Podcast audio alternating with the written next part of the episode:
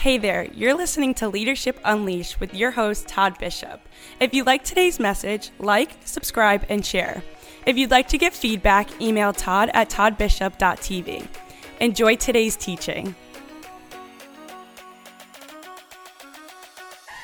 Hey, everybody. My name is Todd Bishop. I'm the host of Leadership Unleashed, a podcast designed to help unleash the leader on the inside of you. I'm so glad you're joining us for this month's episode. Before we dive into that content today, uh, just want to encourage you to check out toddbishop.tv for the latest and greatest on something that we have really launched deep into in 2022. It's the Unleashed Network. It's a network of relational churches uh, designed to resource and help equip, empower, and enable leaders to become what God has designed them to be. I hope you check it out. Check it out really quick. Todd Bishop TV and click the little network tab, and you'll be redirected right there to get some information about my new network where we do more than just events. We do coaching, consulting, and all that stuff in between. To our repeat listeners, thank you, thank you, thank you for joining us on this journey one more time.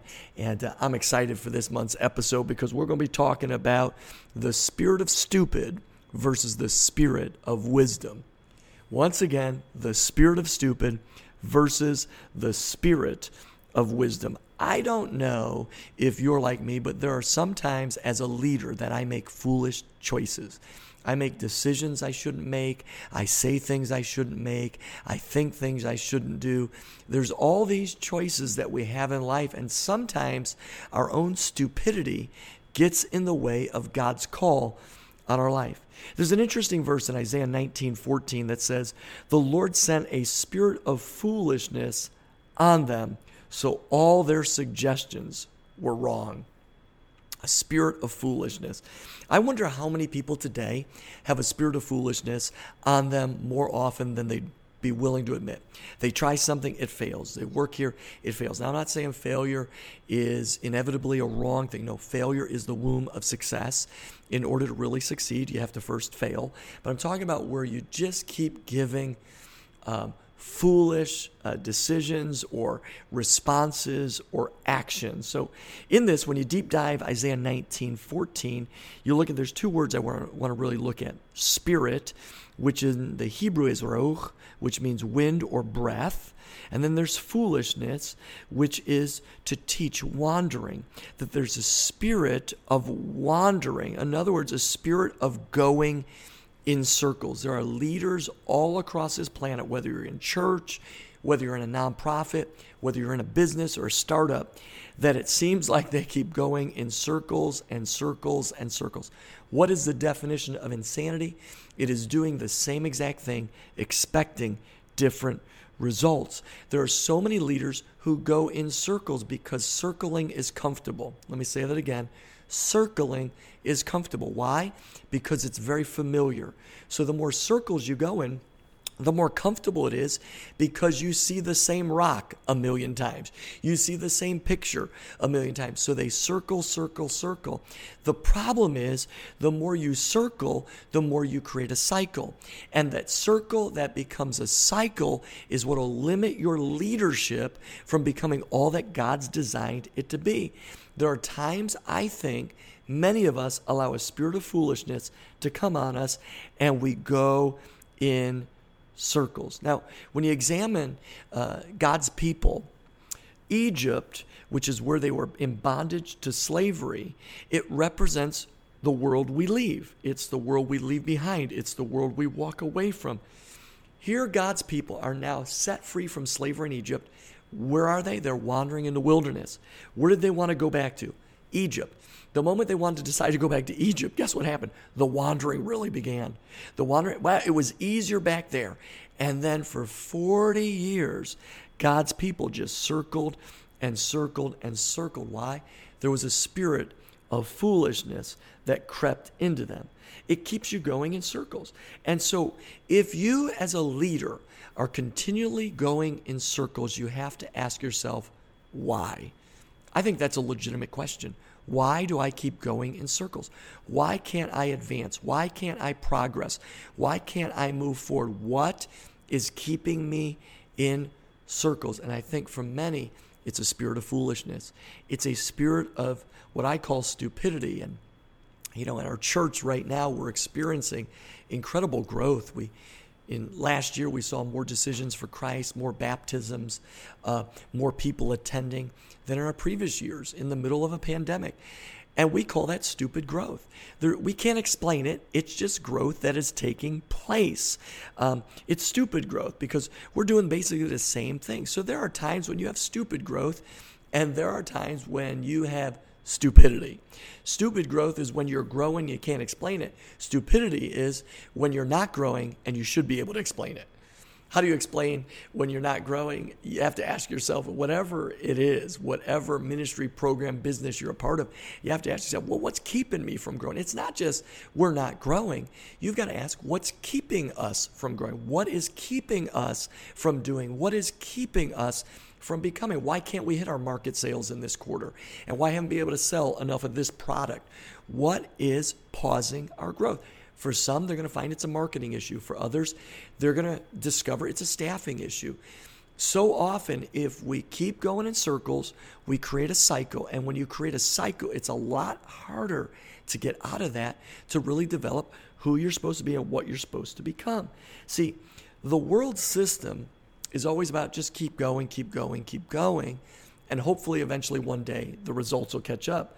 The word system is about keeping you in a direction, a direction toward your potential, a direction toward your destiny. Um, a friend of ours, Ed Young, says this all the time if something ain't broke, break it. In other words, if something seems to be working really well, but it's not getting you to advance, maybe you need to ask yourself the ultimate question why am I unwilling to make an adjustment here? Why am I unwilling to make a change? I've learned that most leaders will not make an adjustment because they created what it is. In other words, it's a little bit of pride. Well, I made that. I did that. I tried this. And here's what I've learned I've been leading now almost 27 years, pastoring uh, my own church with my bride for the last 14. Here's what I've learned I ain't as smart as I think I am. I am overwhelmed at times with a spirit of stupidity where I'll just repeat my same mistakes and I'll have to catch myself or I fall back into the same patterns and I've got to walk myself back from them and I have to remind myself wait a minute. If those patterns kept you from being, why would you keep going back to them if you want to be? Does that make sense? And so, what I have to do is I have to constantly say, wait, that pattern was not healthy and it did not help me advance. So I have to then ultimately make a decision to get out of the spirit of stupid. I have to make wise choices. I have to stop in the cycle and the circles that I go through. And sometimes that literally means in order to break a cycle, I've got to change some circles. So here's some circles you might need to change circle of where you're learning from. Where are you drawing your major learnings? If you're in the business world, read some business books. If you're hanging out with people that are in businesses that are not thriving and you're expecting to get wisdom from them, it might not be the best place to go. Get around some successful people. If you're in church life and you're looking to, you're a church of 300, but you want to be a church of a 1,000, start hanging out with leaders that lead a church of a 1,000 so you can learn from them, glean from them, and grow as a result of what they have done. The challenge is most people are too lazy to do that. We don't want to rub shoulders with people that are better than us because we don't want to admit someone's better than us. So we allow this spirit of stupid, which leads to a spirit of pride, to keep us from becoming all that God's designed us to be. It's a going in circles.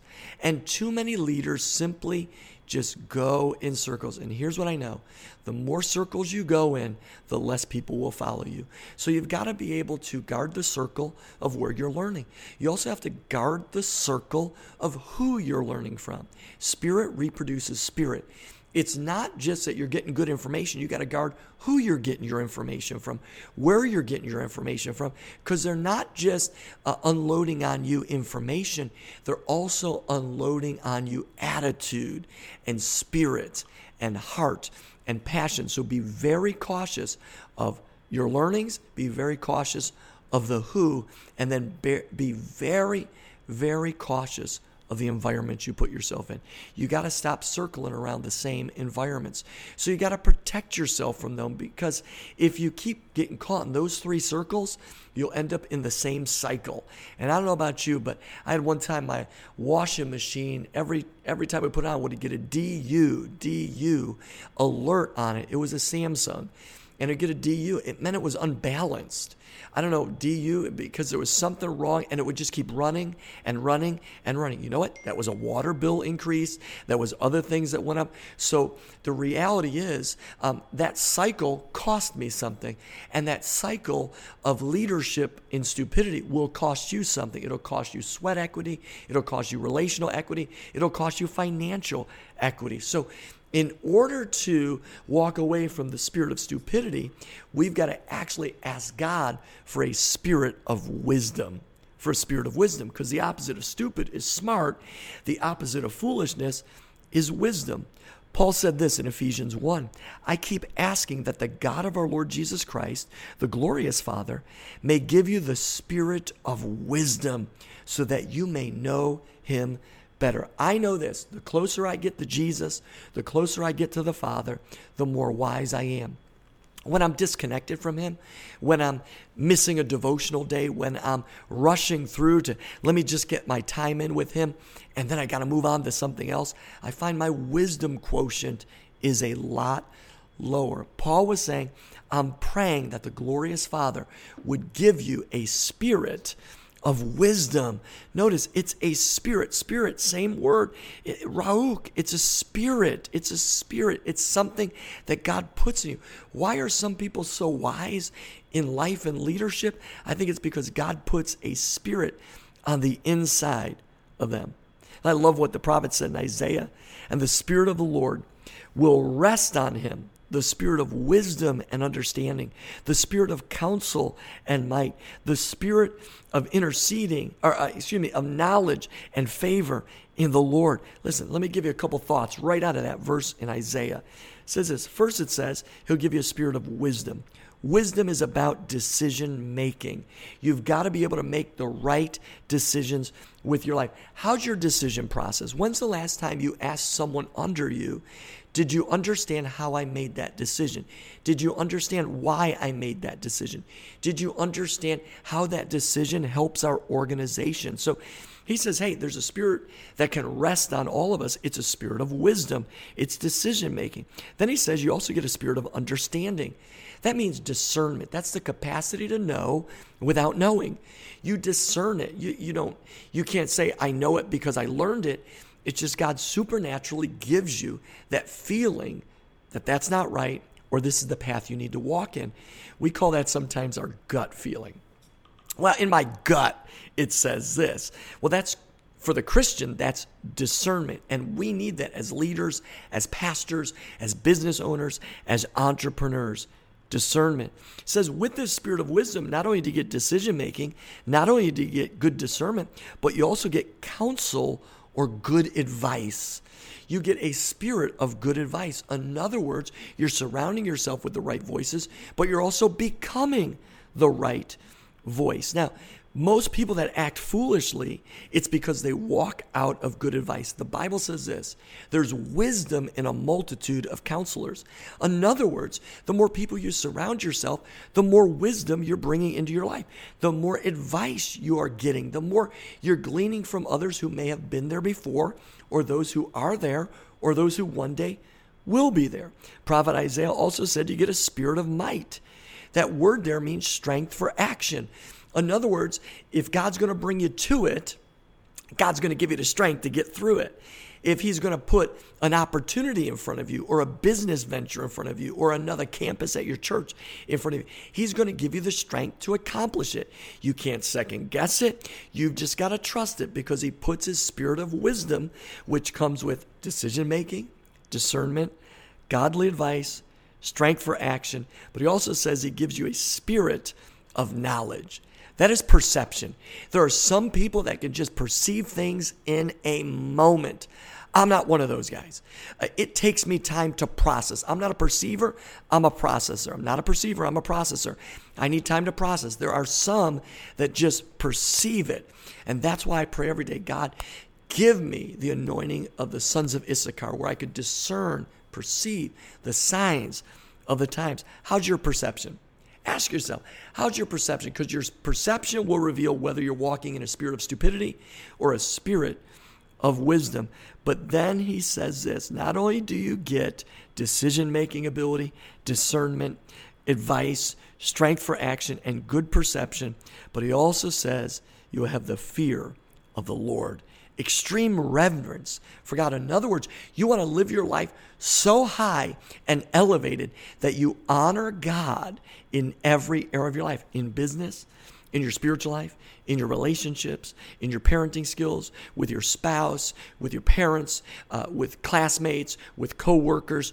You want to actually honor God so much that everybody around you can visibly see the hand of God on your life and the hand of God working through your life. Spirit of stupid, spirit of wisdom. The question has to be which spirit do you desire more? The evidence of which one you desire more is revealed in are you foolishly going in circles or are you walking with good decision making, strong discernment, healthy advice, strength for action, godly perception, and an extreme reverence for God. If you could check yourself on those areas, you would easily determine, I would easily determine whether I'm walking in a spirit of wisdom or a spirit of stupidity. The challenge is most leaders don't realize they're walking in a spirit of stupidity until it's too late. And that's why we need accountability. We need people in our lives that are going to speak to us and sometimes speak for us. There are moments and seasons where we can't even speak for ourselves. We need someone who has good, godly wisdom that's going to speak to our stupidity and sometimes just slap us appropriately and say, hey, you got to get out of that funk. You're, you're just going in circles. You're going in circles. Leaders going in circles will never have followers. Leaders going in circles will never have leaders coming alongside them either. Either but those who are walking with a spirit of wisdom, where God has breathed on them, they're making good decisions. You know what you're going to attract? Good decision makers. You're living with discernment. You're going to attract other discerning leaders. You're giving good advice. Guess what? Godly people are going to come around you and give you good advice. You feel like, man, I'm strong. You're going to you're going to attract strength. If you're not a 10, you're not going to attract 10s. If you're living like you're a 5 as a leader, you're going to attract 4s and 3s. God has given you strength for action when you walk in wisdom. He also says, hey, if you're acting with good perception, if you're able to perceive things quickly, you're going to attract people that have good perception. And if you have a fear of God, a reverence for God and his presence over your life and in your life, then you're going to attract people just like that. I learned this principle years and years ago. You teach what you know, but you reproduce who you are. When you are living and leading with a spirit of wisdom, you will attract and reproduce those who are living and leading with a spirit of wisdom. But if you're acting foolish, if a spirit of foolishness is on you, you will attract foolish leaders, and your organization, your ministry, your church, your nonprofit will only go as far as your stupidity. So here's my challenge today don't let a spirit of stupidity keep you from your destiny. Ask God today to help you walk in wisdom. God bless you. Wow, that was so good. If you enjoyed today's teaching, why don't you go ahead and hit that subscribe button so you don't miss a future message? Also, follow Todd Bishop on social media. We'll see you next episode. Don't forget to unleash the leader in you.